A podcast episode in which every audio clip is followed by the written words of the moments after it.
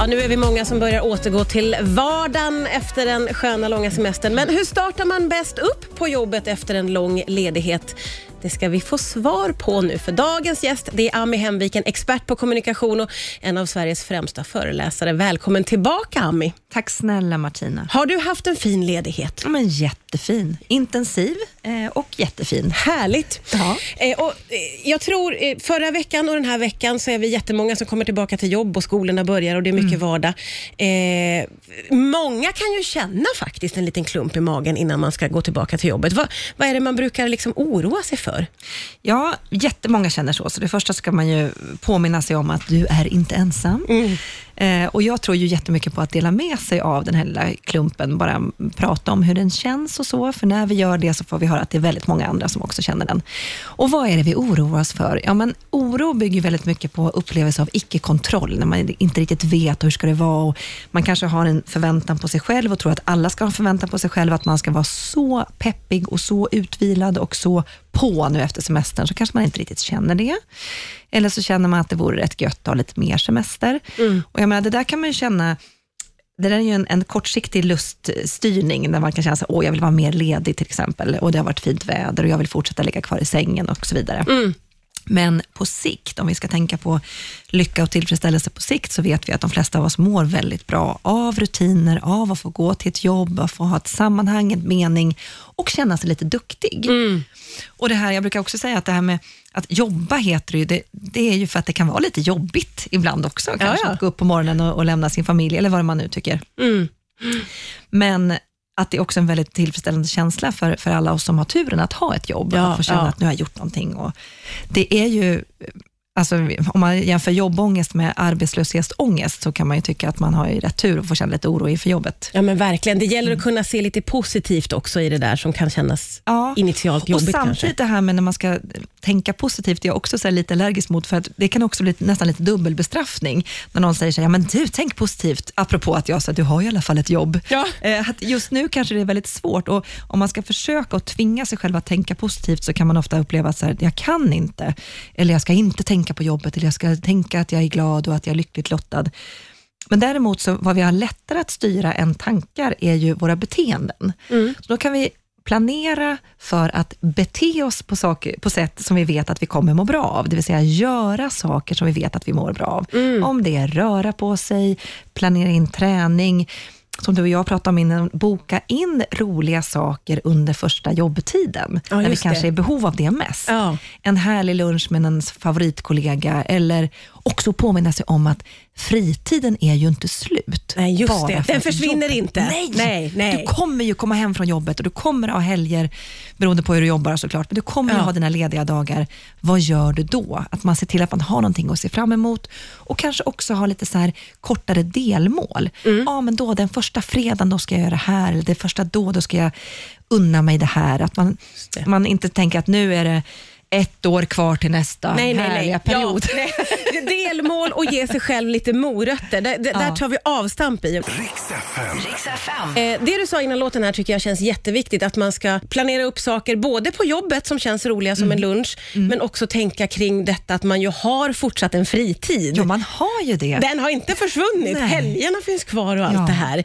Det tänker jag är jätteviktigt att ha den balansen mellan jobb och fritid, eller? Superviktigt. Och hur roligt jobb man än har så vill man såklart ha tid för sina, sina vänner eller sin familj, givetvis. Ja. Ehm, och Det är ju jätteviktigt att komma ihåg och planera upp. Och Sen tänker jag också att om man kanske lyssnar på vårt samtal innan sommaren, så fick man ju tips där att man skulle försöka planera upp sin första jobbvecka och ha lite så här, skapa sig lite kontroll för att kunna släppa jobbet sen under sommarledigheten. Och Har man då gjort det och vet lite grann vad vi kommer tillbaka till, så brukar det också dämpa den här jobbångesten och bara få lite mer känsla av kontroll.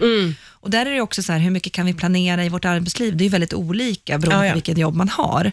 Men om man inte har den möjligheten att kunna planera upp vilka möten jag ska ha eller och så vidare, så kan man ju planera andra saker, tänker jag. Alltså skapa kontroll kring livet i stort, det vill säga se till att man har någonting hemma i kylen, någonting att ta på sig, eh, lägga fram sina jobbkläder eller vad det nu kan vara. Allt det där för att oro, om man har oro inför jobbet eller oro inför en förändring som det är, det handlar ju väldigt ofta om att jag upplever att jag inte har kontroll. Och Ja. Då kan det hjälpa att skapa kontroll i små delar av livet så får jag en lugnare känsla. Mm. Och Det sitter ihop med det här görandet, att jag kan göra mig lugn och göra mig glad, Just men det är väldigt svårt att tänka mig glad. Ja, ja. Tänk positivt, det blir man ju nästan förbannad när någon säger. ja precis. Gör, att agera och göra själv. Ja. Men du menar ju också att det är viktigt att ehm, peppa varandra och kanske liksom söka lite pepp och tröst hos kollegor. Jag pratar ju alltid om hur mycket vi behöver varandra. Vi är ju flockdjur och Ja. de här sociala sammanhangen som faktiskt vi får via jobbet, mm, även om vi jobbar digitalt mycket nu, Mm. men så får vi ändå ett, socialt sammanhang. Nu när vi kanske har, vi sliter lite mellan det privata och fritiden och så här, åh nu ska jag vara peppig på jobbet, då behöver vi ännu mer varandra på jobbet och vi behöver leta rätt hos varandra, så att vi säger så här, vad kul att se dig och tänk, kommer du ihåg när vi ska göra det där? Och att vi verkligen så försöker berömma varandra så mycket vi bara kan. Därför att då får vi, när man får beröm så får man ju, vet vi att man får endorfinpåslag. Kortisolet, det vill säga stresshormonet, sjunker också. Så vi, vi kan liksom mäta i blodet att vi mår mycket bättre och det är ju rent evolutionärt, att vi mår bra när vi blir bekräftade och berömda av våra flockmedlemmar. Ja. För då är vi trygga. Och så enkelt också. Så ge någon annan ganska mycket. ganska mycket av det man själv behöver och då Ja. får man ju oftast lite mer tillbaka också. Ja.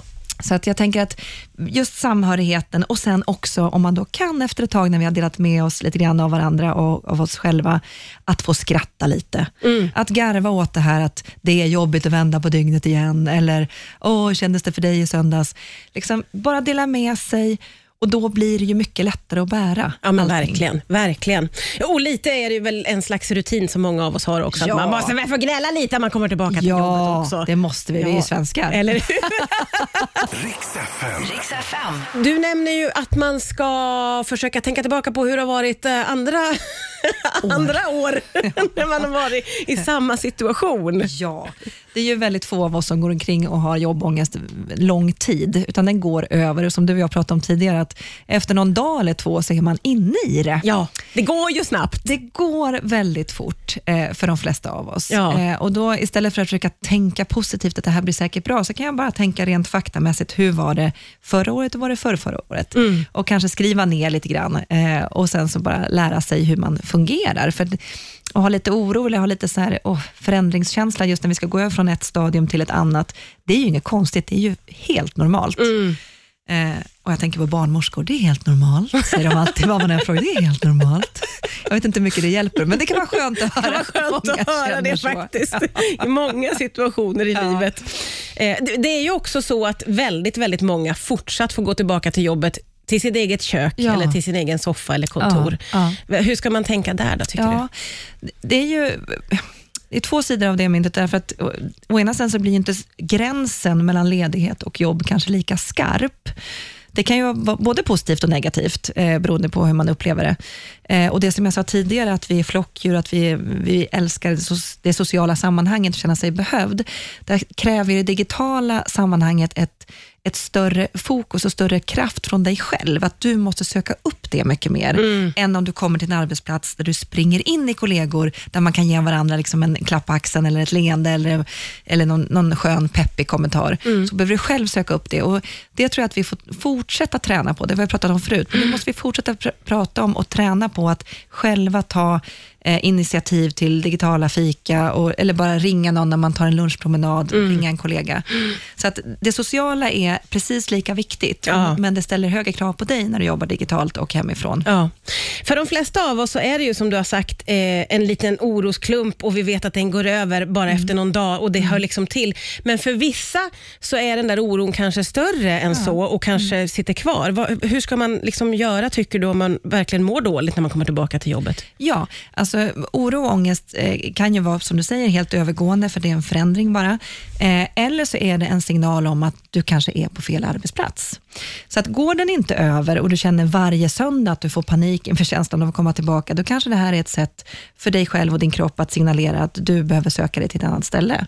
Och sen så säger vi, jag säger ju själv det ordet, jobbångest. Eller, och vi måste ju också vara väldigt noggranna där med vad vi kallar för ångest, för det finns ju en klinisk ångest och alla vi som upplevt den vet ju att den är ju något helt annat. Det är ju ett både mentalt och fysiskt tillstånd som är jättestarkt.